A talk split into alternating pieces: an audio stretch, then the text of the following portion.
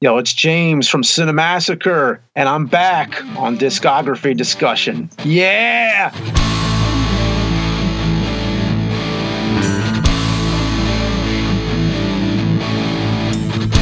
And if you believe the haunted world of El Superbeasto is digging through the ditches and burning, then you are ready for this episode of Discography Discussion. I am Joe, that is Dan, that is Jeff. James Rolfe from Cinemassacre returns to talk about some Rob Zombie. But before we get into that, I want to say thank you to everyone who's listening to this podcast. Thank you for listening and for subscribing. If you are not a subscriber, you can find everything discography discussion at discussmetal.com. We are on Google Play. We are on iTunes. We are on Stitcher. We are on TuneIn Radio. So if you have an Amazon Echo product, you can say to it, Alexa, play the latest episode of Discography Discussion, and she will. We're also on Facebook and on Twitter at Discuss Metal. Be sure to like, favorite, and subscribe. It really helps us out. It lets us know you're listening, and leave us five star reviews everywhere you can iTunes, Stitcher, Google Play, YouTube. Give us a thumbs up. We appreciate that. It lets us know what we're doing, and it lets us know what we can do better just for you. Ladies and gentlemen, the Super Beast. James Rolfe on discography discussion. Hey, what's up, man? Hey, how you doing? Good. How's it going? Welcome back. Oh, thanks. It's probably a little bit nicer not being in the middle of the night this time. Oh, okay, I forgot about it. yeah, Yeah, I remember it was fun, though. yeah, it was. That's a beautiful wall behind you, by the way. It is. Yes. It is time. It's Time time. for- Oh, Time you know, for you know, I know the what it's zombie. time for. Can I have a bucket, please? We have, we have another guy here holding a bucket for us. Yeah, we took your advice. So now we got, you know, whenever it's time to take care of business from off stage. There you go. Uh, so far, that's still my favorite part of any episode. I love that Yeah, that yeah. piece of trivia you gave us. That was fantastic. Yeah, did you ever find what uh, what documentary it was? No, no, I, I did not. But uh, I'll have to look into that for you, because I probably have it. still, it's it's fantastic. Yeah. James, how was your Christmas? Oh, good. A lot of lot of toys to play with. Lots of uh, kids' toys to put together. Uh, I'm, I'm lucky. My my toy putting together was putting together an Oculus Rift for my kid. Oh yeah. Yeah, Yeah, for your kid. yeah for my kid. nice. Yeah, just just for your kid. Yeah. no, I'm serious. It's in his room. So. He must have a huge bedroom. Uh, yeah, we totally redid his bedroom. There's like three pieces of furniture in there, and one of them is his computer desk. Well, James, you might appreciate this. I got a. Uh, I was gifted a Betamax player. Oh really? Yeah, I've never had one. Uh, I have a few Betamax tapes that I bought Wow. probably by accident. You know, um, not knowing what they were. in 2017. yeah. yeah. So now it's time to go. Yeah. But uh, no, I think I got to clean it. I'm not even sure if it works. The thing's so freaking huge. Probably that I didn't. I was like, I can't even take this home because I, I have nowhere to put it. Wow. But- yeah, they're really noisy too. yeah, they are. Oh yeah. Yeah. We've this all all this month we've been doing uh, nothing but industrial bands, and even though Zombie wasn't industrial for his entire career, I feel like there's enough of it to make it work. Yeah, I'd say there's four definitive albums that you could comfortably put into uh, some form of industrial. You at least have industrial elements on the albums. All I know is at this one point in the mid 90s, I found this album called Hellbilly Deluxe. And I listened to it, I think, 20 times in a row because I was just trying to figure out where it came from. And in my non observant youth, I had no idea this was the same guy that did White Zombie, who did Thunder Kiss 65. And then all I heard was movie references and a amazing album artwork and I like Rob Zombie a lot. I'm sorry. I really, really like Rob Zombie. Uh, so James, what uh, what is your personal history with Rob Zombie? Um, you know, my personal history. I guess since you since you put it that way, uh, I guess you, you'd find this interesting. Is that uh, my first near run-in with White Zombie was, um, uh, I was a, uh, a child at the time. I did, didn't even know this happened, so I was not I wasn't aware of White Zombie until I was a teenager. But at one point, White Zombie played a strip club that was right down the street from where I lived, and all these years later, um, like I, I, I discovered this uh, as an adult and was like, oh my god! Like first of all, not even knowing that that was a strip club, because like you know your, your parents keep you away from that kind of thing when you're a kid. Sure. There was like a, a tattoo place and there was a strip club and White Zombie played there, and um, I remember hearing things about it. Uh, uh, as I grew up, like just knowing people who knew somebody who went or something, and I didn't know anything about like I didn't even know about like metal music. I wasn't really, I was kind of sheltered from that thing. I mean, I was into Van Halen and White Whitesnake, um, stuff like that, but uh, it was probably like just around the same time I got into Metallica. Uh, I got into White Zombie, and um, uh, had La Sexorcisto and uh, Astro Creep. And then uh, when Rob Zombie, when when he went solo and had Hellbilly Deluxe, I was like just completely on board, and that was the first one where I just jumped on. Was like, this is the best thing I ever heard in my life. My first introduction to solo stuff, I think, was besides like radio play was I think was was it Gran Turismo? Was the first uh, game that his music was in? I'm not sure. Uh, there's a lot of them though. Yeah, it was either Gran Turismo or Gran Turismo 2. I forget which one. And uh, that was like my total introduction, and that that I, I was just like, because you could actually you could actually make your own playlist of the songs that were in the game, and I was like, yeah, I, I'm I'm digging this. Dragula, I think was It had to be on a car racing game. yeah, I'm pretty sure it was Dragula, but Yeah, it makes sense. Actually, now you bring that up, uh, the soundtracks and movies. That's a good way. There's just so many movies that their soundtracks are in. He did that. He was in uh, WWF. It was WWE at the time, but he did a couple remixes for them. I know his albums essentially the second half became the soundtracks of the scores for his movies. Did you ever notice that in all of his videos he's driving a car? Yeah, Rob Zombie. Because you cars. mentioned the car racing thing, and I, I, I just was thinking back. Never gonna stop. Super Beast, drag. He's always driving a car. Oh, yeah. Yeah, I didn't know cars were. I didn't know cars were metal until I heard Dragula. You know, and I was like, "Holy shit! I have been living my a lie because I have never dug through the ditches or burned through the witches or slammed in the back of my mm-hmm. Dragula." You know, I always So- I guess it's more rock, but I always associated ZZ Top with cars when I was a kid. Oh yeah. You know, they had that what was it that The 34 Eliminator car. Yeah, yeah, was it a 34 Ford that they had chopped or something like that? That's pretty slick. Sammy Hagar. Yes. Absolutely. Yeah. I always thought of Rob Zombie as rock more than metal just because he talked about being in White Zombie and he claimed in an interview he did with MTV where that he was the reason that the band went the groove direction. So the Thunder Kiss 65, all the uh, the swinging sexy sounds album, he says he, he was the reason that the groove got added and that just went on into his solo stuff, but his solo stuff just seemed bigger and more electronic and a little bit more of a stage show than just a band playing on stage, which I remember from was it Bill and Ted that he was playing in a nightclub, Dan? With There's- White Zombie? I don't know if it was Bill and Ted. My, it's been a long time since I saw that movie, but So um, many movies and stuff. It's like I know. Well, I'm trying to think of any movie I've seen in a strip club where there's a band playing. Because that was, you know, because I feel like there were a couple of movies where Ro- where uh, White Zombie at least was playing in a club. Because I remember this scene, and I think it was from RoboCop, or maybe it was Robo- was it RoboCop two?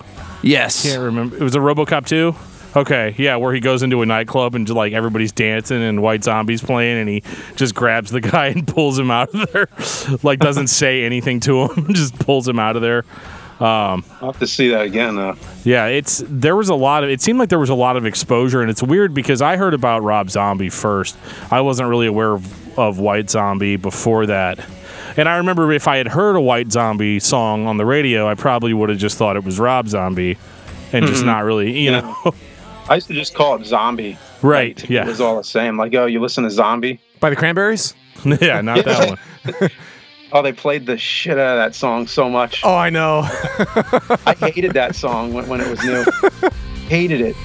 yeah, I used to uh, drive a couple of my friends nuts in the band I used to be in, and because they loved uh, Dolores O'Riordan, the lead singer, and like Oh. every time that they'd want to play Zombie, I'd just like start like doing like a metal scream whenever it, it would come on, and I'd just you know Yeah. scream the whole, the whole time and act like it was a metal song, and yeah, so they stopped with their whole obsession with the Cranberries very shortly thereafter. Oh, okay. Great I, work. I think I hated like whatever was popular back then. Like I, I hated uh like I mean I can I can appreciate bands like Nirvana now, but I didn't like Nirvana when they were new. I was just like this is just so played out. I'm I'm sick of hearing the same song repeated on the radio over and over and over again. So I'd always look for alternatives, and I guess that's where like White Zombie came in for me. I'm like I don't hear anybody listen to this, but this is awesome. Yeah, was kind of the same thing. I worked with uh, uh, some guys that were older than me. Uh, I actually started working when I was 14 and a half. Legally, I was able to work X amount of hours per week with these other guys, and they were huge metalheads. And uh, I, that was my first exposure to White Zombie was at that job. And La Sexorcisto was, oh my gosh, that was just like eye opening. I was like, this is metal, but it's it's got hints of groove in it I'm like, I, I can dig this. This isn't just straight up screaming. And, uh, you know, as, a, as an impressionable 14 and a half year old, you know, that's, that's kind of a big deal. Uh, even like watching a lot of movies and knowing where he gets a lot of his sound bites from and like titles and, you know, lines of uh, lyrics and stuff. Um, even to this day, I'm always noticing something else. I'm like, oh, I, I that's where he got that from. Like, um, you're just talking about like, you know, uh, dig through the ditches, burn through the witches, from a um, City of the, the Dead, and like I heard them say it in there. I was like, oh, okay, that's where he got that that line from. Sometimes actually the, the, the actual sound bites, um, you know, like in the, the haunting when he says, I, I know the supernatural is something that isn't supposed to happen, but it does happen. And he's at the beginning of uh, Supercharger Heaven. So it's always kind of fun. It's like a fun game to figure out like where all his clips came from. And you can tell he loves that stuff. I mean, he put he you know he's so some of it's really obscure, some of it's popular, but like you said, I mean, he he puts so many clips in and and, and makes it work. I just I think it's really cool that he that it's it's you know metal and hard rock and he's and he's using clips like that. Because most of the time when you hear clips you know it's either you know like house music or rap or something like that but i love the fact that he's using it in metal and, and having fun with it. Yeah. Is there one of his albums that you go to more than any other, James, or do you have kind of a playlist at this point? Uh, like either White Zombie or Rob Zombie. Oh yeah, anything he's done. Okay, uh, let's see. Uh, you know what? It's really a toss up between. Uh, oh gee, no, it's it's really tough. it's it's got to be. Um, I guess I got to go Hellbilly Deluxe, but it's a close call like that or Astro Creep or Sinister Urge. I actually think Sinister Urge is in a lot of ways better than Hellbilly Deluxe. But the one that that that came out the right time was was Hellbilly Deluxe. I think Sinister Urge kind of peaked. That was like the height of his like production, and then he sort of seemed to scale it back a little bit. He wasn't um you know Sinister Urge has a lot of those like orchestral elements in it, and then um with uh, Educated Horses, it seemed like it was kind of more uh, a little bit back to basics. I mean, still had I mean, his his basics is still pretty epic, but um, yeah, that was when John Five came in the band, and um, he sort of did like a whole, uh, you know, new makeover. I remember the first time seeing him.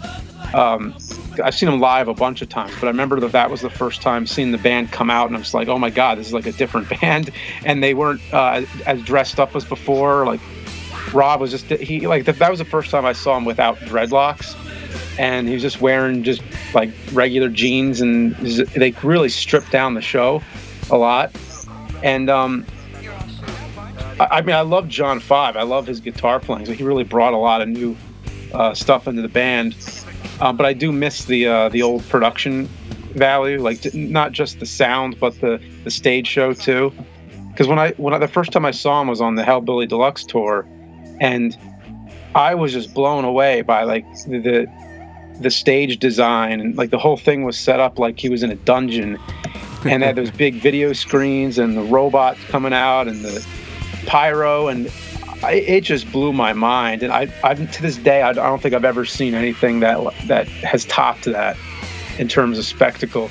Well, you mentioned seeing him multiple times. I got to see him most recently when he toured with Marilyn Manson. They came through St. Louis, oh, and cool. uh, John Davis was supposed to appear in his DJ persona, J Devil, which is a great name. He stole that from me. Uh, but he apparently chickened out of St. Louis, so Rob called up his little brother. So we got Powerman Oh. 5000 to open that show. It was amazing. Wow, cool. I have this question. If you've seen him more than once, because I've had the opportunity to see him outdoors and indoors, and I have a theory. Is he better indoors? Yes. Thank Um, you. He, he, he likes to complain about the weather a lot too. Yes. um, understandably. I mean, I was sweating my ass off seeing him outdoors multiple times, and uh, he, I remember he said, "Like, can't we do this in the fall?" I've, Um, I've seen him in the cold. I've seen him in the heat. I've seen him indoors, outdoors, in a hot arena, in a cold arena. And both times he was indoors, his vocals were just better. Yeah. And I was almost checking to see if he was lip syncing, but he wasn't. It was still Rob Zombie. And I thought, this guy just can't play outside. Maybe, yeah. I mean, he does, but he like he he wears out a bit because he he's an active guy on stage. Like Yes. he's jumping all over the place. Especially when he used to have the dreadlocks. I would love when he would just swing the dreads around in a circle. Yup. Yeah. Um, yeah, I just lo- thought that was so cool. He did come out in the Hellbilly Deluxe get up with the giant hat, so I still Oh, got to see that. Yeah. And Marilyn Manson would go on to tour with Alice Cooper, but we're not talking about that tonight. Hmm. Well, you know, Joe, when you were talking about, you know, you don't consider it metal, and I think it's interesting you'd bring up Alice Cooper because I think I think with bands like that where it's kind of more of a production almost, more so than like a band. You know what I mean? Like you go and see Metallica, you're there to see the band, you know. Um, but you go and see somebody like Rob Zombie or Marilyn Manson or Alice Cooper, um, or even Ozzy Osbourne. You know, you're you're going to see the full theater production. You know, you're going to sit down. You're going to well, it, I mean, if you have no soul, I guess you'll sit down. But um, you know, you, you're basically going into almost a theater environment and watching a full-on production with planning. And I think, I think the line between you know, if you want to be the genre police and be like, well, if you listen to this riff, this riff is hard rock because you know whatever reason I guess you can come up with. But I think in a case like Rob Zombie, it's like it's it's aggressive, it's scary, it's over the top, and I think I think in that case, I think we kind of throw just a broad. Uh, a broad genre of metal over it, just because what else can you really call it? You know? Yeah, and then you factor in like the real dirty vocals. I mean, it's just Yeah, I mean harsh vocals. Yeah, he it's just- screams sometimes. You know, just the aesthetic alone rings metal band. yeah. I mean, Yeah. if, if people are going to consider Ghost metal, I mean, Rob Zombie is a million times more metal than than Ghost will ever be. I mean, they both have the production, I guess. Yeah, they both right. have the stage show. Ghost is taking Oh. taking up the torch of those kind of bands. I think. I guess in, Yeah. the, in the back of my head, Yeah. I, I still think heavy metal is different than metal. Where's the line? It doesn't matter. Like the British uh, heavy metal, Yes. and it was heavy metal. Now it's kind of just metal. But there's so many different types of, of metal now. Um, yeah, I don't know where was I going with this. I actually like Rob Zombie because he blurs those lines. I mean, he, Yeah. he, he takes so he takes what he likes and puts it into his music. If he likes it, he uses it, and he doesn't really seem to give a crap where it comes from. And I think that's why Yeah. I like him so much. Is, Scrapple, for sure. yeah, because it's just he's he's all over the map, but he actually makes that work. and he is like a, a renaissance rocker that he's an illustrator uh, he's a filmmaker you know um, he even like edited magazines his porno magazines but uh, um, he uh, like he's just sort of like an all-encompassing artist when it comes to everything that he really does um, it, it seems like the mu- his music is sort of like a mixed media production I think that's what makes his Um, live yeah. shows so good. How do you feel about him using? I, I'm a fan of his films. I don't know how much of a fan you are of him, James, but how do you feel about him using his own music, writing his own film scores, and then using that to create that kind of 70s horror fl- film feeling? Um, I'm I'm fine with it now. Um, but when it first, uh, the first one he did, um, I remember. Well, he, he uses a lot of uh, like Allman Brothers and like um, I think like Neil Young. Um, like he, he likes using a lot of classic rock that isn't his own, and and uh, Lynyrd Skynyrd. Um, so I think it's cool when he, he uses other people's music, and sometimes if his own music fits, then then it's fine. But I remember there was a lot of confusion when his first movie came out, uh, House of Thousand Corpses. Uh, I remember going into it, nobody knew what to expect before it came out. Everybody was like, "Oh, is this going to be like a Rob Zombie music video?" And I remember him having to explain, like, "No, this isn't. This isn't a music video. This is a movie." Um, and uh, I think he even said that he wasn't going to use any of his own music, uh, but he did, if I remember correctly. Yeah, I'm just fine with it if it fits. Yeah, I know he used basically the second half of the Sinister Urge got used in the House of a Thousand Corpses because that has the uh, has Pussy Liquor, uh, the House of Oh, a Thousand those? Corpses, or at least on my version it does. Oh, okay. Uh, from what I remember, there was only one song on it that was from Sinister Urge, which was, uh, uh, I think, the title track, uh, "House of a Thousand Corpses," right? Yes, Yes. it was kind of a uh, medley type thing. That just kind of got released later. So uh, a, a lot of those were actually debuted in the film, and then some of them got released on this uh, this 2003 compilation. I remember because it had like it came with a DVD and it had lots of his uh, music videos on it. It was like all his music videos at that time, and there's like a lot of songs that weren't on any albums, um, like soundtrack songs. But now, now you got me curious because I'm trying to think like where the hell is that Rabbit song? Where the hell did that come from? Because uh, I know Pussy Liquor was on that compilation. You know, you're right because that was from. I'm thinking of the Devil's Rejects that was on Educated Horses. But where was Pussy Liquor Yeah. now that I'm thinking about it? How many times can we say Pussy Liquor in this episode? I don't know. Are you gonna was beep gonna say, it? I was gonna say it's not me this time. He's the only guy who can. He put out a song called like "Well, Everybody's Fucking in a UFO." Right. Yeah. I mean, let's talk Yeah, about the the title of that last album, the most recent one. Yeah, you know, I like the uh, venomous rat regeneration vendor because That was cool. Thing to say, but, and I really loved that album. Believe it or not, like I, I thought that was like one of his best ones since like Hellbilly and Sinister Urge. I Oh, thought the same Yeah, thing no because kidding. John Five got to just riff, and yeah, I didn't when when I saw him live when he headlined with Marilyn Manson. He actually opened with Teenage Nosferatu Pussy, and I had never heard it. Oh, and I was like, "What is that song?" Because I it was one of those where you feel like you've heard it, but you never have. I go Uh-huh. I go look it up, and I'm like, "There's a new Rob Zombie record," and then I listened to it six times in a row just because. I'll admit it. He's got that. He's got uh, the cover of "We're an American Band," Lucifer Rising. Yeah, as weird as it sounds, I love rock and roll in a black hole. oh, I love that one so much. There, there's three genres of music that I'm huge fans of: metal, new wave, and classical. So I'm hitting two of the three with this song because I'm like, I totally got a new wave vibe mixed in with that. I'm like, oh, this is like the best thing ever. Like I, Like, I you- was, You, have to headbang to it. Like you can't. You have no option. yeah, I was like totally dancing around to this this morning uh, in the sh- uh, in the shower because I, I have a I have a sound system in the bathroom. Yeah, I know I'm terrible, but I, yeah, like I, there's a TV in there too. So Is it yeah. 7.1, Jeff? No, Then you're not doing your job. but it sounds pretty damn good. Talk about a record you can't drive in the van with the kids. Any I mean- Rob Zombie record? Yeah, I mean, oh. Thank God Well- my kids are old enough; it doesn't matter anymore. I did shuffle for the longest time, and oh my god, when it's not like because it'll show up on the dashboard, right? Because songs, you know, like songs will show up on your on your dashboard. So it's like you're driving, you're listening to something something nice and pleasant, and you know, and then all of a sudden a song called "Pussy Liquor" just throw, throw flows throws itself up on there, and my wife is like, "What?" The? You know, It's Rob Zombie, sweetie. It's okay. Yeah. Coming from the guy that listens to Norwegian black metal, I'm actually surprised. yeah, but like when I'm listening to super fucking hostile comes on or something. fucking hostile, yeah, exactly, Metallica. So what? yeah. So oh. fucking so what? fucking So what? fucking what? when I'm listening to only the super heavy bands that scream all the time, it like doesn't matter because it doesn't, you know, they can't understand Understand it, what but they're yeah, saying. You finally admit it. yeah. I'd love that. Yeah, it's like you just get out of church on Sunday and you're driving, and then so fucking what? Or what was that other song? He's like, I got something to say. I Oh, Last raped your, Caress. or no, I killed your baby Misfits, today. yeah. Yeah, like, His most recent one, I thought, was like half good. Like I, I loved the you know venomous rat one, like we were just talking about. But uh, uh, the electric uh, witch. Um, Electric Warlock, Acid Witch, Satanic Yeah. Orgy, Celebration.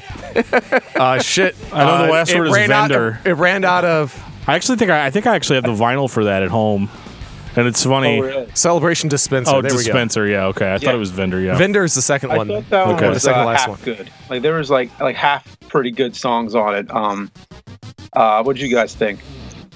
I liked it. I- It's it's definitely not as good as Venomous Rat Regeneration Vendor, but I still liked it. It's back to the kind of a electronic industrial feel to it. You know, mm-hmm. I I love that kind of sound. I I have to admit that I was not a fan of Educated Horses mm-hmm. at all. I didn't care for the stripped down sound. It, it had a you know it had a lot of country elements to it. It mm-hmm. and I'm like you know that's that's cool. You know I, I like the fact they tried something. Uh, there was a couple songs on it I liked, but as a as a collective whole, that one didn't do it for me. Yeah, but the new one I actually liked quite a bit. It's probably number four on my list. See, I feel like the pacing Okay. is off on that record. A little bit. You know, it just doesn't. horses. Yeah, it just doesn't. No, well, that. Yeah, oh, yeah. Well, Oh, that mean the new record- one, Okay.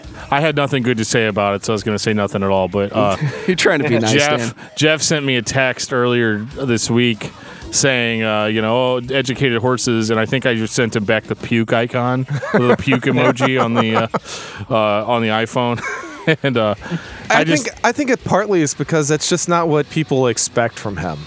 I, I I don't think it's more of that that it's necessarily bad. I think if you could actually, you know, extract the Rob Zombie persona from your mind and then listen to it, I don't think you'd be disappointed. I just think it's just we have such a Everybody wants to hear Hellbilly Deluxe, is what you're saying?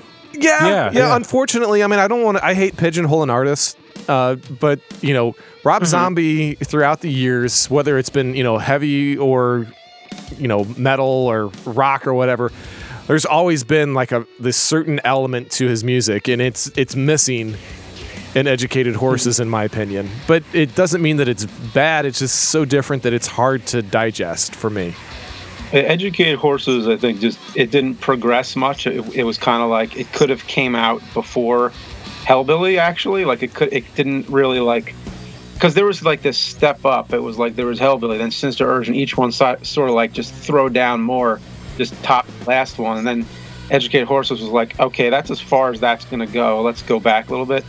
I really loved uh, the song American Witch. I love Foxy Foxy. I thought that was kind of different. Like he didn't, like I haven't heard him do anything with that kind of sound. And uh, Let It All Bleed Out sounded pretty classic, like classic White Zombie kind of thing. Um, but they were good. They were good songs on it, but it, it didn't it didn't overwhelm the same way the other two, uh, the first two did. right I, I listened to that album for the first time near when Marilyn Manson released Born Villain. And I remember my review of that was it's nice to hear Marilyn Manson and the Spooky Kids again and not what he would become because that whole glam rock thing with heart shaped glasses, which is a good song, but that whole thing he did kind of got out of control. And then I hear two artists that kind of were in the same era that did a stripped down record. I really liked Born Villain. I really didn't like Educated Horses, except for those two songs that you mentioned. Oh, and, and then I guess it was Hellbilly Deluxe 2 came out after that. yeah And I thought that was a giant cash in on a name. But yeah, I did not like the title. I think they should have called it um, uh, "Cannibal Man and a Jungle Girl." Like, take it from one of the lyrics of one of the songs instead of it being because if it's Hellbilly Deluxe 2, you're saying that it's a follow up to Hellbilly Deluxe, and it really isn't. It, it's it's just um, you know it, it's another album, and and it had again that one had some good stuff on it. Um, I really loved uh, Sick Bubblegum and What. Like those are the two that stick out to me. yep. Um, i like werewolf woman of the ss too yeah, it's a good a one too. Yeah. how can you not like it with that title and that was the trailer that he did for Grindhouse also. Yes, it is, Yep. and that might be the reason why I like it. I, dude, I loved Grindhouse, something fierce. I don't know how many times I watched that in the theater. One of them had like a surf sound. I think it was Werewolf Baby. Like there's two werewolf songs on it, which uh, I, I was kind of blurs my memory. But that other werewolf one has like this surf kind of feel, and uh, it always makes me think of werewolves on surfboards for some reason. yeah, yeah. It's like that Beach Boys surf sound. Yeah, Beach Boys meet Trauma. right. Yeah, dude, that'd be a perfect poster for that song. Yeah. yeah. Yeah, no, Hellbilly Deluxe. I, and I have to admit, I, I really did kind of feel let down by it at first. See, I always have this visceral second one. reaction when I first get a record, and I, so like you said, James, if if I'm getting Hill, Hellbilly Deluxe two, I'm thinking, all right, let's go. And then I'm like, wait a minute, this just sounds, you know, It's Educated Horses Yeah. again. Yeah, it I've been sounds like- it sounds like educated horses too, or you know, um, but then you know, Vital. yeah, and I, and I get it. I get that it part of it was a money thing. You know, like everybody's gonna pick up Hellbilly Deluxe too. You know, and uh, So I think I think this record really kind of was a grower on me and kind of got me back into Rob Zombie because I think when I heard Educated Horses, I was like, oh, okay, he's lost it, I'm done, you know, and I just kind of stopped listening after that. And then uh, here I am, here I am, like, you know, I think I think I might be able to dig this. I had the same experience. I think like that. I really loved uh, a lot of songs, but but yeah, I was expecting a follow up to Hellbilly Deluxe. So it's just a, a good album with a bad title. And there's there's a lot of bands doing that nowadays too. It's it's sort of become a little bit of a trend. Um, like these sequel albums that you know I don't know how many times they they actually are like sequels. you know, you don't feel exactly the same as you did when you first recorded that first album.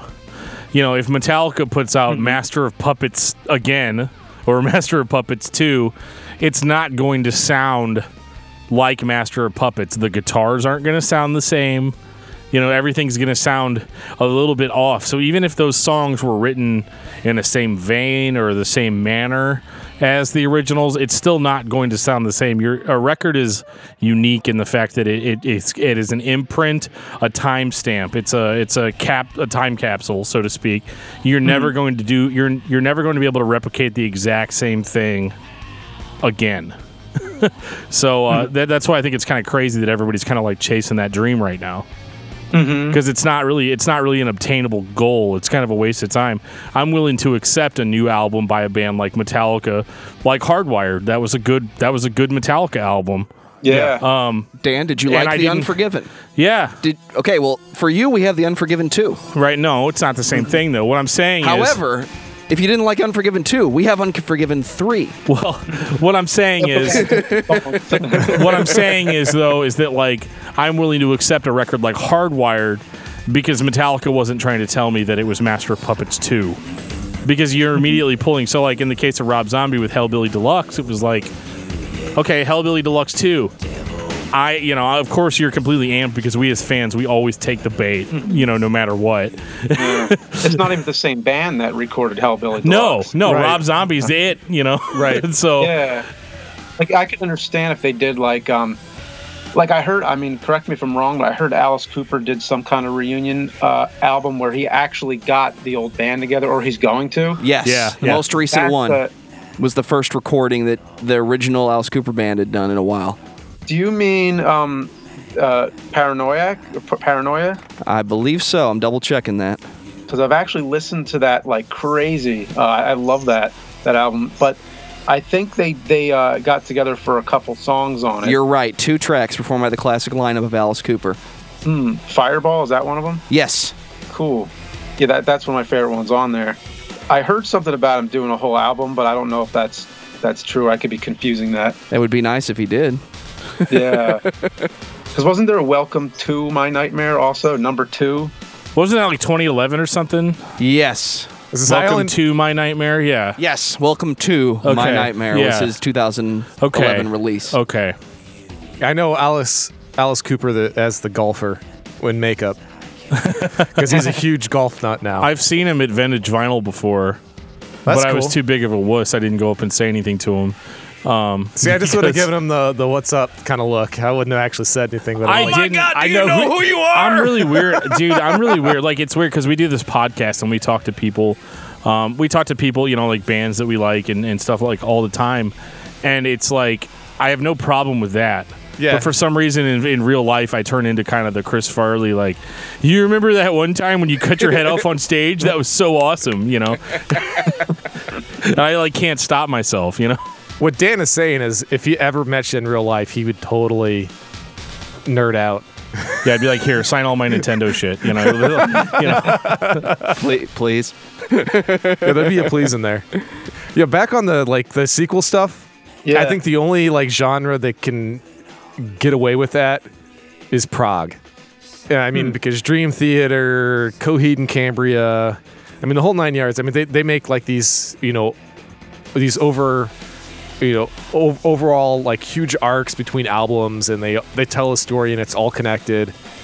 I, I think that's about the only one that I, I can think of off the top of my head that it's not overly cheesy. Jeffrey, do you believe that Good Apollo, A Burning Star 2 is as good of an album as Good Apollo, Burning Star 1? think hard before you answer. There's only one of the two that exist. Right? No, there's No. two. Get out of my Two. house. I'm, I'm just kidding. Don't worry No, about it. I, I, I get it. It's one of those, you know, prog can get away with it because most prog is rooted in this is the emotional approach we are taking to this album, or this is the story that we're taking towards the album. It's kind of like filmmaking. You can put yourself in the mindset of the character and say, I can write a sequel because what is this character feeling now? Whereas Hellbilly Deluxe 2 if it followed the same formula, it would be I'm the artist, I'm in the same mindset I was when I made Hellbilly Deluxe. Yeah, why not? I'll make Hellbilly Deluxe too. I just won't include a song called Living Dead Girl Returns because that's what I would have done. well, you know what though? Like I think you know, yeah, you're right. It was the same mindset. However, you know, you've still he's still had experience. You know, I can talk shit on educated horses all I want, but it still was like we're gonna diversify the Rob Zombie sound, and it absolutely did that.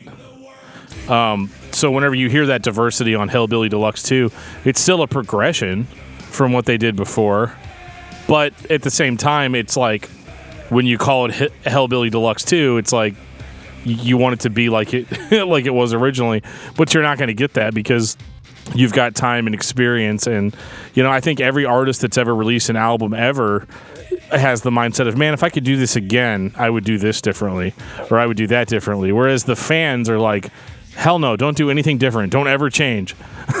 you know. That goes across Uh, everything.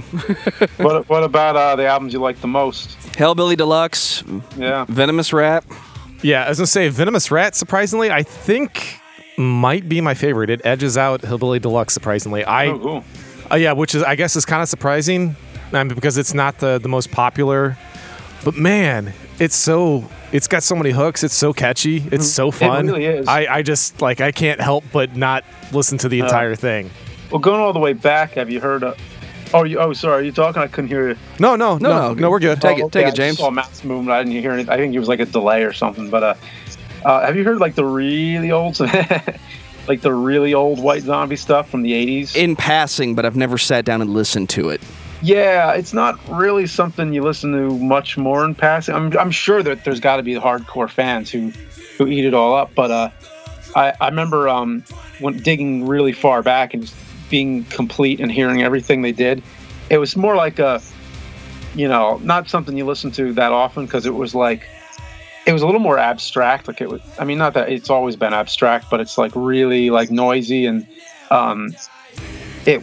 I don't know. How would you describe that uh, early, early White Zombie sound? a group of guys trying to find their footing, not really grasping onto something. I'll be honest with you, I've mostly I've heard it in passing, but to to me when I think of White Zombie, Rob Zombie, it starts with Thunder Kiss.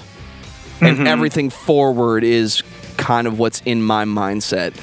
I'd say mm-hmm. it's like noise rock, garage rock kind of Yeah. sound. That- That's that's that the first two albums. That's that's what I would call them. I don't know if that's Piss off your parents' music. Yeah. yeah. I mean, Yeah. it's I mean it's the mid '80s. I mean, and it. I like how much fun they're having uh, mm-hmm. with it, and they're just they're doing whatever the hell they feel like they they want to do. Yeah.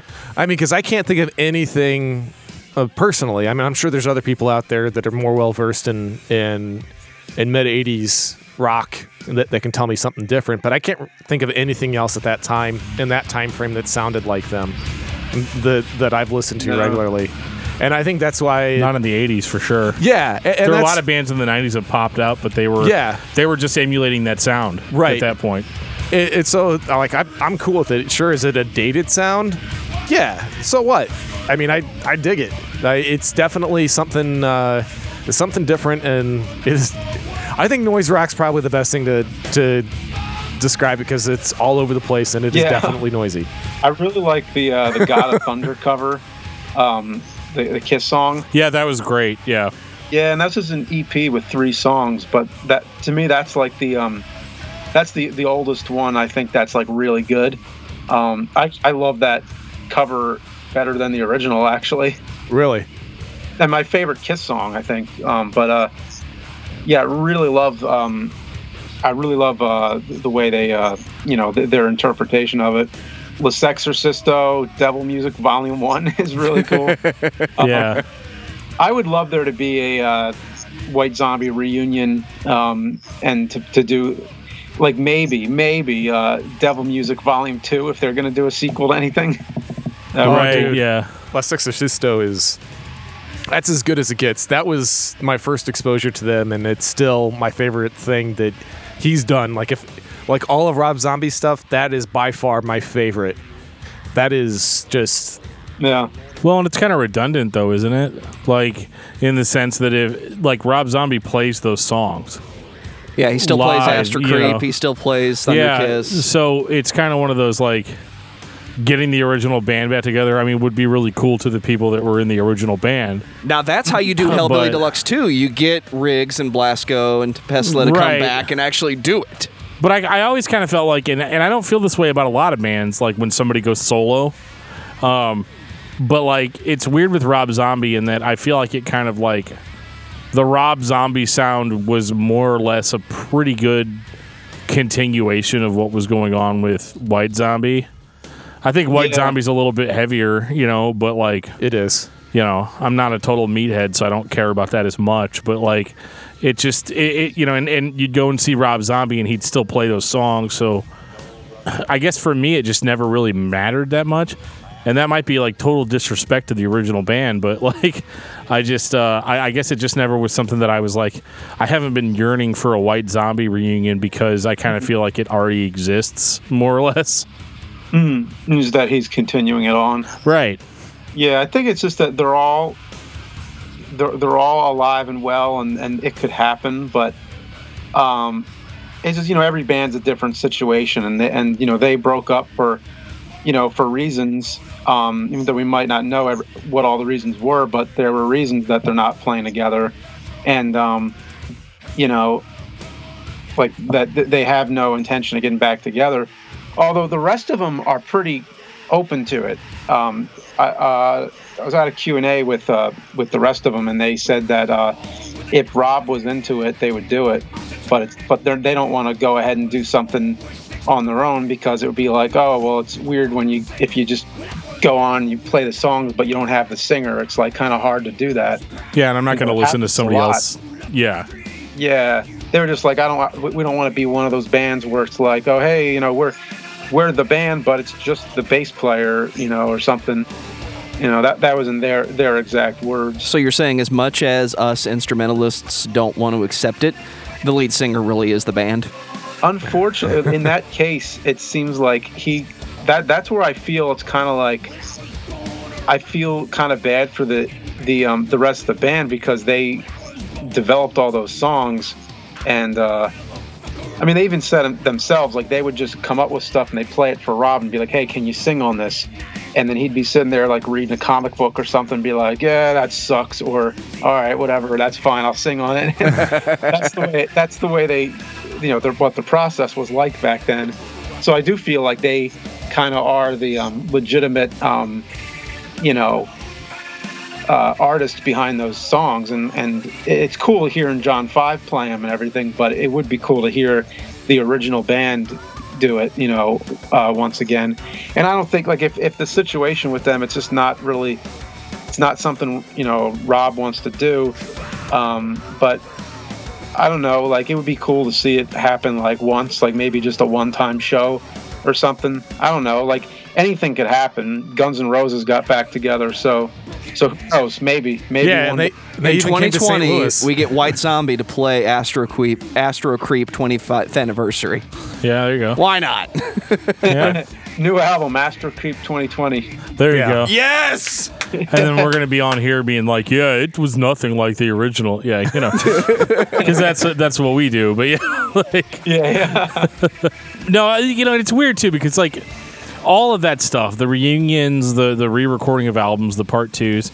As much as I shit on it, like I love it, you know, because it's like it's something for me to do and something that I can be instantly familiar with. It just it just hit me now. Like the the thing about Hellbilly Deluxe 2, and I, I know we've talked about it like a ton, but I feel like Sinister Urge was Hellbilly Deluxe 2. And Not just that it was the next album, but it actually like carried it, it kind of continued off of that sound. It was that band.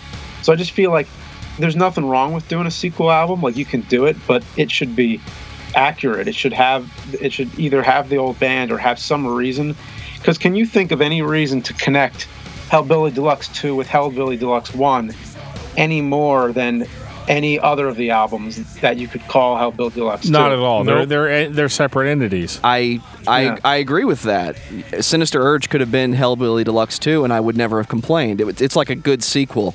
You know, Yeah. Die Hard 2 was just Die Harder. if Led but Zeppelin, you know, Led Zeppelin 1, 2, 3, one, two, 4, three, 5, four. You're 17, good. You're good. 9. Yeah, There you you know. go, yeah. But where at Hellbilly Deluxe 2, y- you could tell me that the whole reason it's called that is Rob was in the same mindset, and I would say he might be in the same mindset, but the album more resembles Educated Horses. Mm-hmm. So why is it called Hellbilly Deluxe 2 other than Money grab. thank Money. you, thank you? I like money. Do you guys like money? I mean, Oh, I love money. you can't really fault him for that. Hey, hey Dan, can I have some money? Uh, yeah, I'll get back to you on that. But uh, yeah, I mean, it's you know, if it was a money grab, it's what's so funny too because you hear a lot of uh, a lot of podcasts like ours are very much like, oh, well, they sold out. They you know, they they sold out. They just wanted money. They weren't being honest with.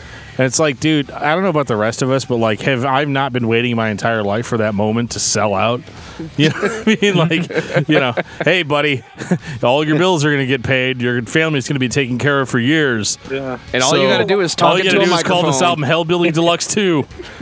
Sounds good, man. Where do I sign? You know? Yeah, a lot, a lot of times I think people assume that all the bands are rich, and probably lots of times they are, but not all the time. I think there's probably a lot of times where they actually really have to keep, you know, it's their job. They have to keep doing it, um, you know, to, to support themselves. So, so I don't know. You don't know what their situation is like. It's, it's hard to, you know, unless you're you're them. It's hard to know. Right. Do you know the band uh, Taproot? They uh, we we talked to their drummer recently, and he uh, they were one of the biggest bands you know, in like the early 2000s, like 2000 2005, and like one of their songs was like the most played song. Was it in 2003, 2002? 2002. Yeah, it was like the most played song. And like the members of that band were making nothing. yeah, like I he he I read his I read his book that he wrote and it was like he showed his actual tax earning statement. It was like less than a thousand bucks a year for like a band that was touring with like Disturbed and Korn and you know like it, it Yeah. and that that just blew my mind. I was like, wow, some of these people that I assume are rich are not. Yeah, that song. That song was uh, for radio play for rock music. Was number two that year for the second, it, the second most uh, played song on the radio. So I mean, it's not like they didn't get exposure. They got obscene amount of exposure. How much do you think that Rob Zombie live show costs? Oh, probably cost. I think that's why they scaled it back. It, it was probably so expensive to, to. And they also had like in comparison, like the ticket prices were not any higher than other bands. No, because Like, people wouldn't actually- go. Yeah, Rob Zombie was actually one of the cheaper. Um, you know, I remember like, I remember like uh, at that time. I mean, wow, it sounds everything sounds cheap now, but like fifty dollars to see Metallica, and and at that time that was like a, that was that was a expensive ticket. It's like 70 or And- 80 bucks, yeah. Yeah, and Rob Zombie was like twenty bucks, and I was just like, like wow, you could see this uh, this show, and it's like got this huge production, and um, and then you look at uh, um, like the, talking about like uh, rock stars who may be uh, not as rich as you think, like uh, Lemmy and Motorhead. I mean, I don't know anything about his you know financial life, but up until his last day, like he, the guy was like 70 years old, had like 22 albums to his credit. He's like one of the founders of like heavy rock music, and um, and he's just living in like this small apartment. And you know, I mean, maybe that's by choice. I don't know, but he had like a very basic, you know, living style. He didn't live like a, you know, he didn't live like a celebrity or anything like that. He was just a down to earth guy, and um, just kept on touring and all the time. And maybe he needed to. Maybe he needed, uh, you know, the money. Whether he did or didn't, uh, what you just described is the reason why he's so endearing to us fans, though.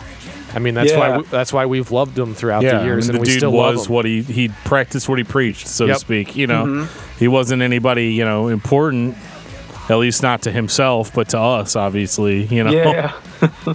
You're actually one of the most recent examples I can think of because I kind of put rock stars and filmmakers in the same boat. Mm-hmm. And I think if you're on tour, you're not making money as much as you're spending money to make money.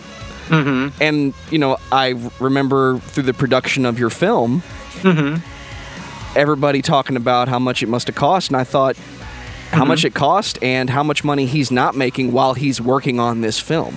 Exactly. Like I, there wasn't any AVGN videos for like seven months because I was making that movie. Not only that, but like all the, the the money for the budget, everything just went into the film. Like it didn't even touch me. It didn't even pass through my hands. Like it's you know. Then at the same time, I'm paying for two places to live. I'm paying on the, the paying the mortgage on my house plus an apartment in LA at the same time. Drove across country to make this movie in LA and um and just all the spending of like just your personal life as you- you're doing that that doesn't count that's not in the budget of the film that's just your personal expenses that nobody else is ever going to know about so it was just like really sunk myself into like a personal financial hole while I was doing that and then you wouldn't even think about like you know there was a separate LLC set up for the film um, and that LLC was also owned by me. So I have Cinemassacre, and then I have AVGN Movie. But AVGN Movie, uh, all the taxes that went into that put me in a higher tax bracket for my own personal taxes too. So I had to pay more taxes on my own personal uh, account that didn't even have anything to do with the movie. So it was just like so much. It was just this constant like snowball effect. Just you know, if you you invest yourself in a project like that, like it's going to take over your life. It's not a small thing at all. It's like taking a really deep breath and then hold it. right? Yeah. Yeah. Six months later, keep holding it. Hope it. you still got that air, buddy. yeah, like that's yeah, it's rough. Great movie, by the way. Oh, thanks. about uh, Rob Zombie's films, how do you feel about them? I am a big fan of House of a Thousand Corpses. I love The Devil's Rejects. I don't like the way they changed Otis's character, but I kind of look past that. That those came out at a time where nobody was making like a 70s style horror film, but we were all kind of talking about them. And especially Grindhouse. I, I've always gone to Grindhouse. There's a local one here at the High Point Theater that's once a month where you get to see all the glory and all the failure that is Grindhouse I film. keep telling them, telling you I'm going to go, and I never go. yeah, exactly. Yeah. hey, how come I've never been invited? I would actually go. Uh, we'll start doing some You're film just the reviews. hired help, Jeff. but hey, that's Jake's job to hold the bucket. Anyway, um, but the bucket. I remember thinking when I first saw them, these are like the 70s horror films that I watch on VHS. But it wasn't like pandering. It was let's make a gritty horror movie again. Mm-hmm. And Totally what he was watching, you know, in the 70s, I'm sure. well, didn't he say? And maybe I just maybe I'm summarizing an interview, but didn't he say I wanted to make a movie like the horror movies that I like to watch?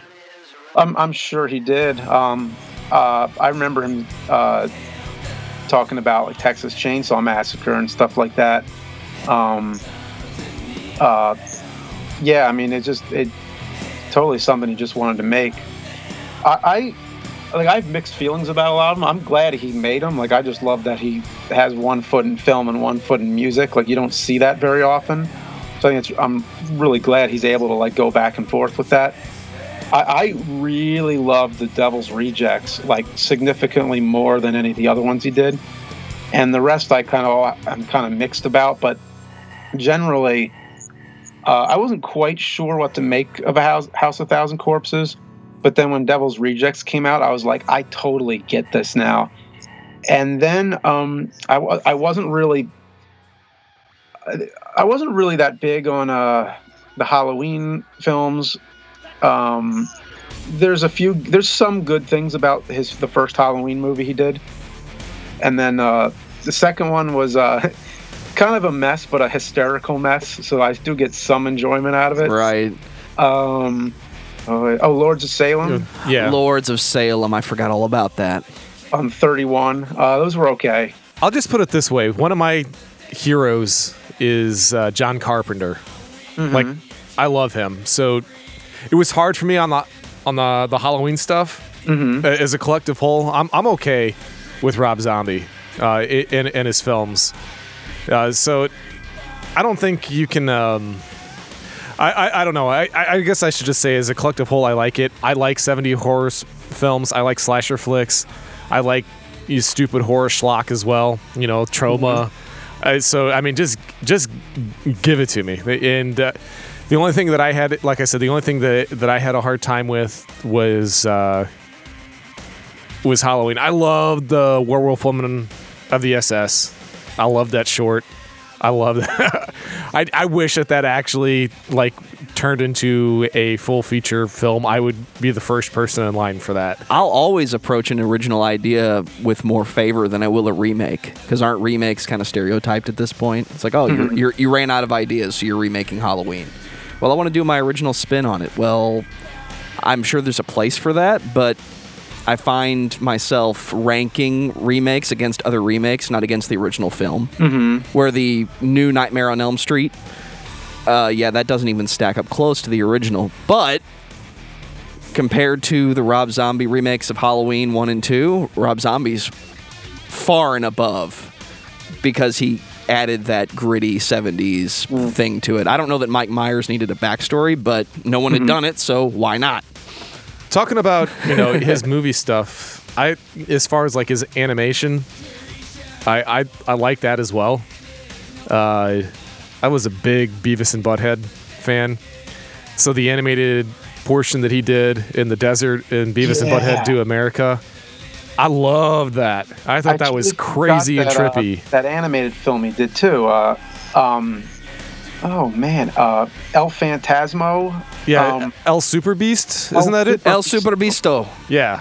yeah. I'd forgot entirely about that. I watched that when it popped up on Netflix, and I Uh-huh. thought this isn't really good, but I dig it. Yeah, you know what? Boy, I, it's like, and nowadays, uh, unless I'm reviewing a movie, unless I'm actually watching it for the purpose of like making a video about it, I forget very easily now. Like unless the movie makes some really big impression on me, most of the time I just completely forget. And I seen it. All I remember was I saw it and I liked it. I was I, me- I remember that much. I always remember if I liked the movie or I didn't like it, but I couldn't tell you anything about it. It's just like wow, that that was just something I watched one night and then went to bed. You know, it's just it's gone. The memory's gone. yeah, I find that uh, depressing. That unless I'm writing notes down, unless I'm actually like writing stuff, it's not going to make it. Your your mind has to filter out so much unimportant details, or else your head just explodes. So it just Right, because it comes superfluous. I understand. No, dude, we get it. I mean, Spoken like a true journalist. We get it. I mean, especially with, especially with music. You know, we made the we made the kind of stupid decision to talk about bands' entire discographies. Get up on that mic, Dan. We made the stupid decision to talk about bands' entire discographies when sometimes we only have like a week to listen to it. Like if it's a band I've never heard of or something. oh okay. It's like I have to I have to sit down and like put the record in or a lot of, I mean don't get me wrong a lot of the shit that we do is through Apple Music cuz if those if sites like that didn't exist we wouldn't have a podcast you know and uh, so we you know if it's a band I'm not familiar with it's like I have to sit down with a notepad and pen and listen to every album and write a note about each track and you know mm-hmm. and that sort of thing because like when we're not doing interviews that's what we do is we just talk about every album you know, we're like, all right, guys, let's oh, start wow. with the first one and go all the way. You know, if the band has like 15 albums, it's like gets really Judas Priest. challenging. Judas Priest, who we're doing that. coming next. up in yeah. January. So, Oh yeah. yeah, oh yeah, that one's gonna be a monster. it's going to be hard. Yeah. Wow, I'm Yeah. huge on that one though. Yeah. too. Yeah, I'm a. I mean, ev- everybody loves Rob. I'm a huge Tim the Ripper Owens fan. Like I, Yeah, yeah. I'm a I'm a huge Iced Earth fan. So it was a. I was so. I think I was like one of like five people that in the entire world that were super excited that the Ripper was going to be with Judas Priest. I was like, oh my gosh, I'm so excited. Yeah. And then there's that that terrible um, movie.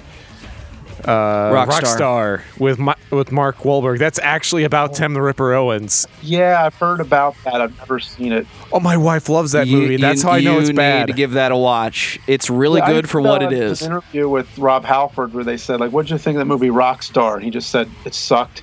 And I didn't know if it was, if it was like a, a piss take on on Tim, um, but I don't know. I mean, th- th- those guys, I think they get along, don't they? Yeah, I think they, so. Yeah, they do. officially anyway. Yeah. Yeah. I mean, like Tim Ripper Owens was in a huge like like that's like his idol was was Rob, and, and like he I was know in, he idol, idolizes Halford, but I just wasn't sure how Halford ever felt about, um, you know, the Tim Ripper Owens era. oh, but the Ripper is so good. I mean, you know, It really is. I mean, Jugulator is such a good album, and uh, Demolition has a couple really good tracks on it. uh, More more than a couple, but um, yeah. And also, there's some some live tracks that uh, Tim Ripper Owens does that is like unbelievable. Like when he does Rapid Fire on the um, the live Meltdown CD. yeah, yeah. Like holy shit! Like that's actually one where I think he surpasses Halford. Now, most of the time, at Halford, he's the metal god. Like he's, you know, you can't beat him. But there are some exceptions where the Ripper really, uh, really brings it. he's got one of my favorite voices of all time. Uh, I have uh, footage of him on my iPhone. Uh, I was at the Dio Disciples show. Oh, nice. Yeah, it was in Asbury Park, and there was a small venue, and I just remember like because I don't I don't film stuff at concerts much, like you know, um, uh, with I- iPhones, but like there was this when he was doing Mob Rules, I was just like I got to get a, a little bit of this on, on my cameras to show people look how close I am. I'm like almost in like the front. And I just started recording him, and then he he played to my camera, like he just sang to it, and Oh, that's so awesome. yeah, he like grabbed this dude's head right in front of me, like for for a couple moments. But it was like, like wow, like he. It was just a very intimate uh, show. You still have that? I do. That's going to be on YouTube later, right, James? I never upload my uh, like I never upload like you know stuff from concerts or whatever. Oh, the the whole debate about how people don't like you know when people have cell phones at concerts. I have the perfect solution. Every concert venue, when they sell tickets, they should just for a little extra charge, something reasonable, like ten bucks or, or something. Just be like, hey, you can get a recording, a pro a pro shot recording of the whole show and it'll be sent to you as like a digital download.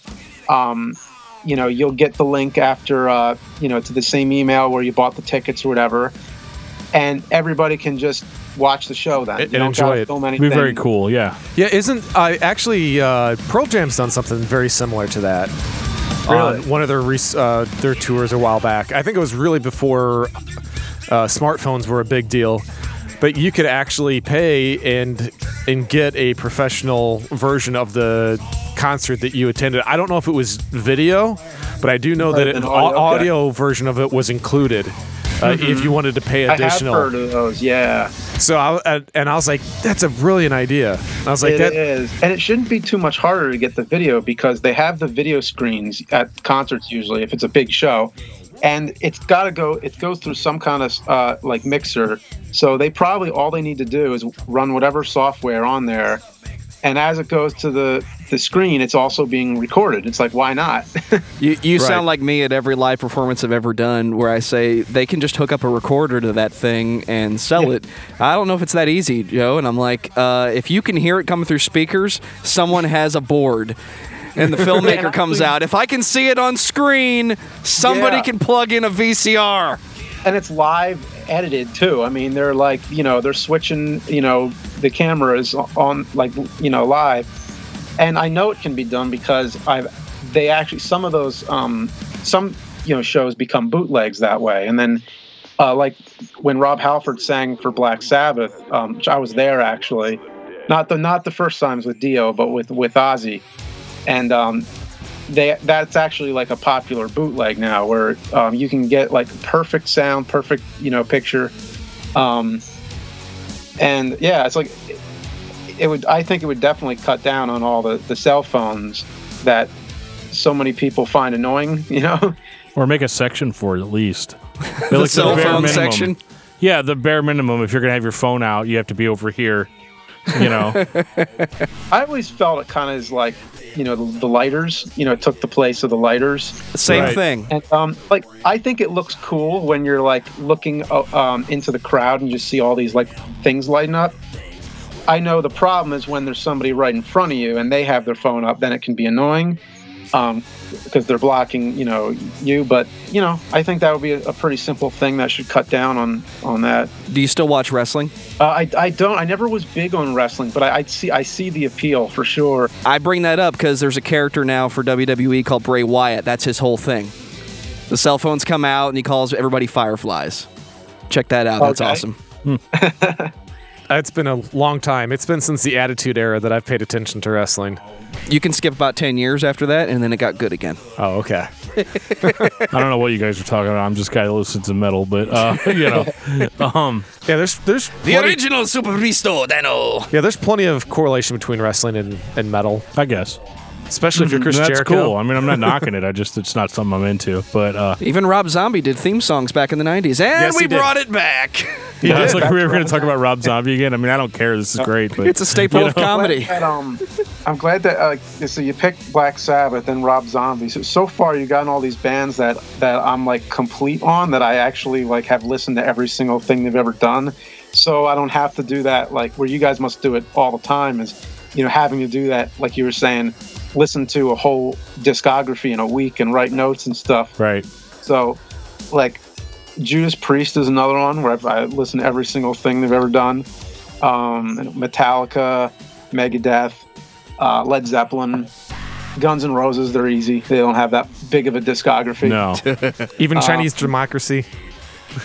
Yeah, do we have to talk about that one? Yeah. Actually, I kind of dug it. But Yeah, you know it's funny talking about Guns and Guns and Roses. Uh, one of one of the guys I work with, he's in love with Axl. Like he's like this this monstrous man, bald head, full of tattoos. Somebody you would never want to meet. And we, since we live in St. Louis, I, you you know the the whole Axl St. Louis history. Oh yeah. Uh huh. Okay, so whenever they actually played here, I actually got him hooked up with uh, a pretty good deal on tickets, so he could he could go. He he was in the best mood at work for like like three or four straight weeks because he knew he was gonna actually get to see Axl on stage with Slash. And like it was Yeah, like that was unbelievable. yeah, and I and I was like, and I the more I thought about it, I'm like, why the hell did I get tickets for myself? And they're still on tour. Like they've actually come around to Philly like twice now. Oh, that's very cool. Thrice, maybe. I don't it's like I thought this was gonna be like a one-time thing. I did too. Um, they did it in LA, and it's like, okay, well, that was that. But it's just this. They're torn. They're still torn, and I guess that's what happens when you get in your you If know, it your 40s selling and out, 50s and you're still making not? money and you've gotten older and you've gotten over the whole you know drama of, of the whole situation and you're just able to look at the the green stuff that people are willing to give you.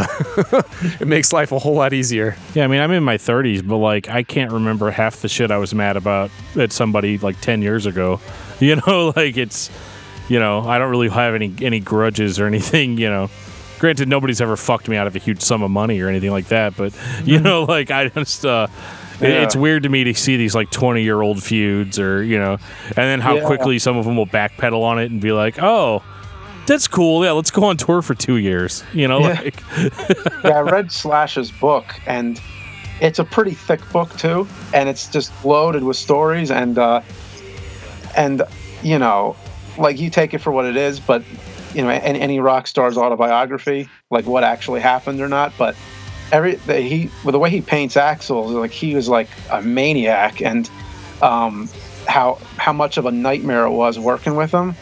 And after reading that book, it's like it was like, wow, there's no way, no way ever they would e- ever even like you know set foot in the same room, let alone play you know on stage again. And and then it just happened, and it's like, yep, that none of that mattered. Right. It's like we were saying about the Black Sabbath on the Black Sabbath episode about how Yeah. like Tony Iommi and Ozzy Osbourne didn't get along, and then all this. It's like mm-hmm. they don't get along until they do. Right. You know. It's it's yeah, weird. yeah. And that just went so many different ways. It's like, okay, there were some things said between Geezer and Ozzy. There's things said between Ozzy and Tony. There's things said between Bill and, and Ozzy. and it's just like every which way, it was like some kind of dysfunction. Yeah, every time you mentioned a couple there, Ozzy's name was mentioned. yeah, a lot of times, yeah. The only ones that I never seen get into any scuffle was uh, uh, Geezer and Tony.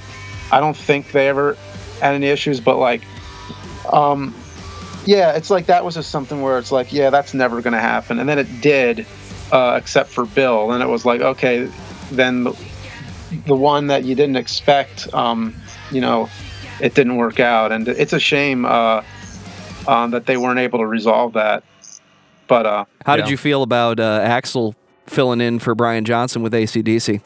Oh, I saw that actually. The last show, uh, September twentieth in, in Philly. It was the last ACDC show maybe ever, and I was there. And um, uh, I, I thought it was a great choice um, for like if they had to finish the tour, if and they really couldn't use Brian if he he, you know, he had the problem with his ears uh, or his one ear. I think he's uh, he's going deaf in one ear. And, and it's like it was a serious thing. It's not like you know it, it wasn't anybody's choice. So I, and then Axl came to them and said, "Hey, I'll I'll sing for you." That just it's like you get to see Axl and you get to see um, ACDC, and um, his voice totally fit. I mean, it he totally um, you know had the right voice for it, and uh, afterwards, um, now that that's over and they don't have any touring commitments, I don't think that they should um, they should uh, continue that way. I think what they should do is because all right, Cliff already left, but Cliff said that was his last show. He's not doing anything else. So ACDC's, I mean, pretty much, yeah, they're down to Angus as the only original member now. Yep. right. And uh, well, even Cliff wasn't original, original, but you know what I mean. Right. So anyway, like ACDC's not going to be doing any more albums. I don't. I don't think. Guns N' Roses, they're not really an album band anymore. I mean, they did Chinese Democracy, but it's more like a touring act right now. They've shared the stage a few times together. Like Angus, you know, he's joined um, Guns N' Roses, you know, on like a few songs, you know, here and there. So since they've already been collaborating so much, I think they should just combine the two bands, call it Guns and DC, and go on tour like that and record a new album, call it Guns in DC. And I'd go see there that. You go. I don't think they'd be able to play in Washington. Yeah, that's what I was thinking too. I'd get that. I would definitely get that on there. Oh my God! Wow. Well, you can you can call it a AC Rose if you want. Yeah, AC Rose. That's what Axl wants. I'd buy that on vinyl for sure. Yeah, like, it's no joke. yeah, that's pretty funny. that, that's setting up some good remixes in my head. Oh, sweet child of TNT. Yeah. So, do we want to give our final thoughts on Rob Zombie? I mean, I'm not saying we got to stop talking, but uh, you know, The train is derailed. Hey, I don't. little It wasn't even my fault this time. How about that? I don't care, man. Nobody that listen, nobody that listens to our podcast expects us to stay on topic for. I That's think true. We got through the the discography. Pretty We did pretty quick. good. Yeah. yeah. James of Cinemassacre, I will allow you to lead off and say final thoughts on Rob Zombie. Oh, I just I just love the world he takes me into of like you know monsters and horror films and just um, I just love that it's music that means nothing. Like sometimes you want some meaning in what it is you're listening to, but what I just love about White Zombie and Rob Zombie is it just takes you into some place where it's just fuck it, nothing has any meaning, and that was what the '90s was all about for me. So I think um, White Zombie and Rob Zombie. People don't usually, um, when people say '90s bands, they're usually thinking of, um, you know, the Nirvana, Pearl Jam. Um, me, I'd go more White Zombie, Alice in Chains, uh, Tool, Primus, Yeah. Smash Pumpkins. All the weird shit. Yeah. Yeah, I, I just love the edgy, you know, weird shit. Yeah. Well, you kind of stole my thunder there because that's that's really similar to, to how I feel about White Zombie and and Rob Zombie's solo career is the fact that it, you know, there's not some deep rooted meaning, you know, and there's not some uh, you know special emotional connection uh, to what he's saying. It's just fun. It's just fucking out there and just let's have just have a blast. Let's be crazy and. uh try to shock people along the way if, if we can. And uh, that's exactly what I love about it. It's just that uh, you can just throw this stuff on and, and, and have a blast. And that's that's really really really what I like about it. Especially actually really about, about his solo career. The the first two and the last two albums especially. Those those four albums, man, are badass. Yeah. Dan, what about you? well, uh, Hellbilly Deluxe obviously is like my bread and butter. And what I like about Rob Zombie is that I'm always in for something strange and something cool and something heavy. And the meathead in me is satisfied by the heaviness of the band for the most part. Um, the intensity of the electronics, especially in the early stuff. I And really later, like. yeah. I like the loops. I like the I like the samples. And you know, like James said earlier, the samples are great because it's like it's like decoding a puzzle. You know, like trying to figure out Mm-hmm. where each sample came from. And so, you know, I watch a lot of I watch a, watch a lot of old VHS horror stuff and science fiction stuff. And you know, every now and again, it's fun to be. You know, just watching one of those movies and be like, "Holy shit, that's a quote from you know," or that that's on my Hellbilly Deluxe album, and um, I really like that. And you know, I'm not as big of a fan of the newer Rob Zombie, but that's not to say that I don't. It doesn't hold a special place for my heart. You know, if if he's coming to St. Louis and he's playing indoors, I'm going.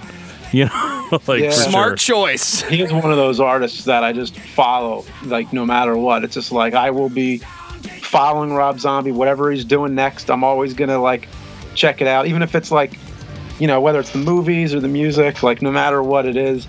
And even if it's like something that I didn't like that much, I'll be like, oh, that, well, that one was okay, but let's see what he does next, you know?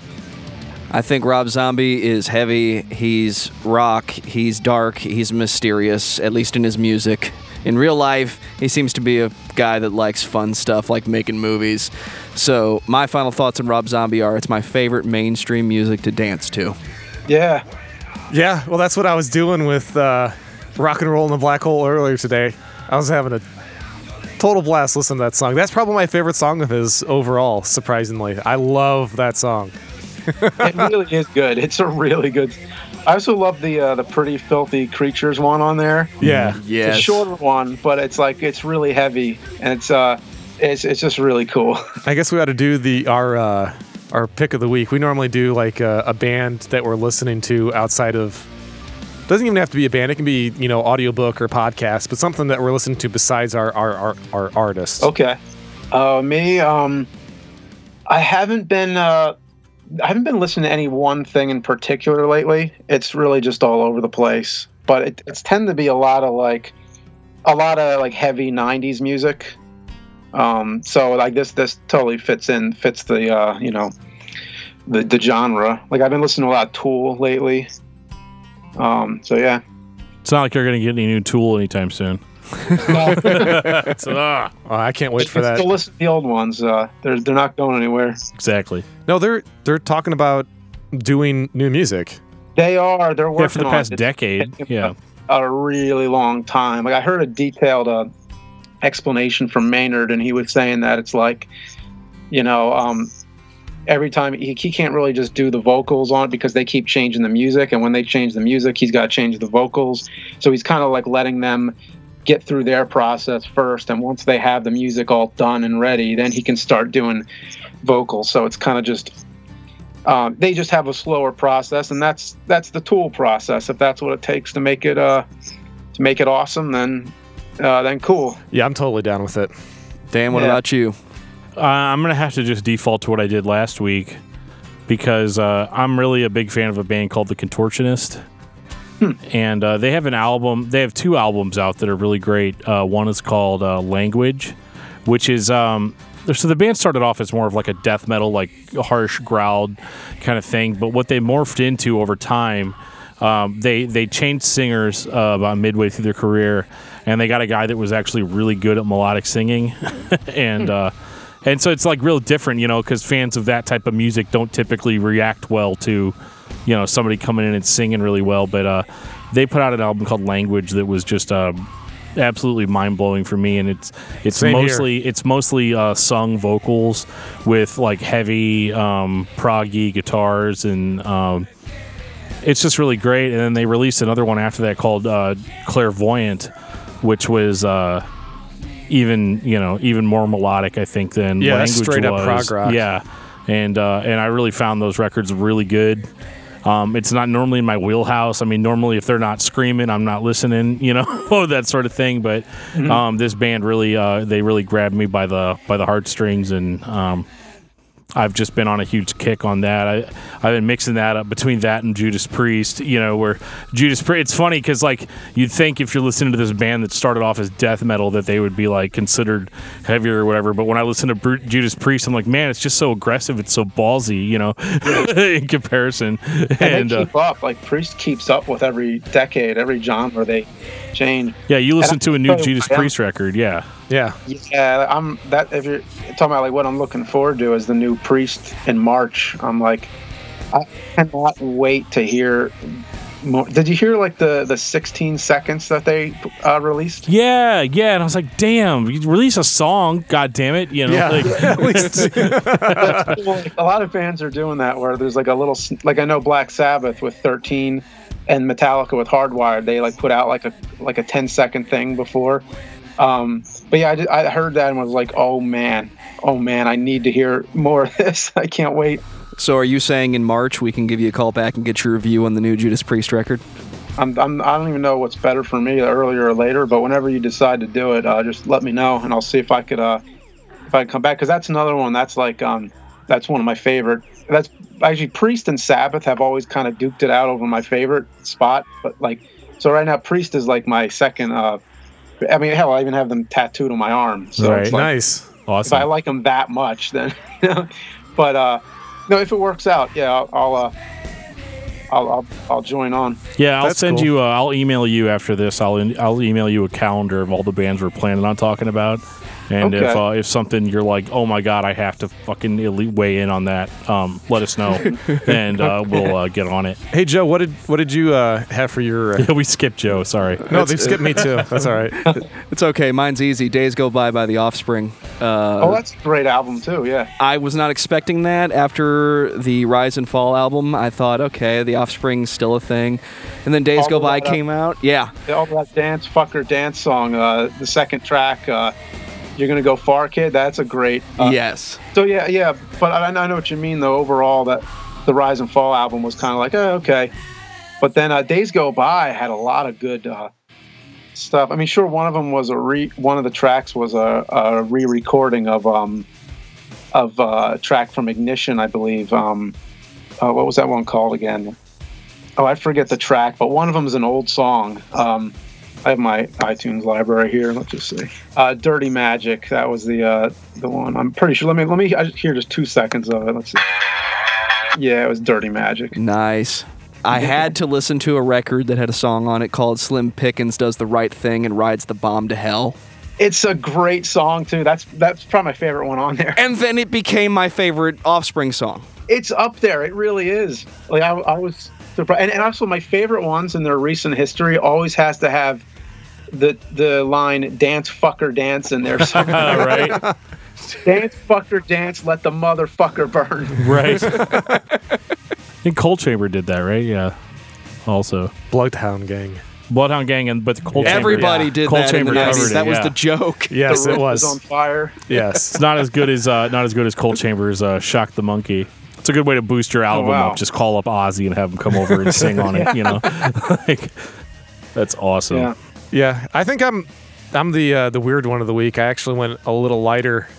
Uh, it actually, it's kind of funny since we mentioned uh, Guns N' Roses earlier. Uh, the lead singer of this band did backing vocals on a lot of uh, on some Guns N' Roses stuff, and was his older sister was really good friends with Axl back before Axl moved to, to Hollywood, and that's uh, Blind Melon with Shannon Hoon. Dude, Shannon Hoon when he was on, I don't think anybody could touch him on how good his his vocals were. He was fantastic. Unfortunately, uh, drugs took him a little too soon, but uh, changes. That's like one of my all time favorite songs. Uh, Soul One. That's another one that I just freaking love. That's on uh, Soup.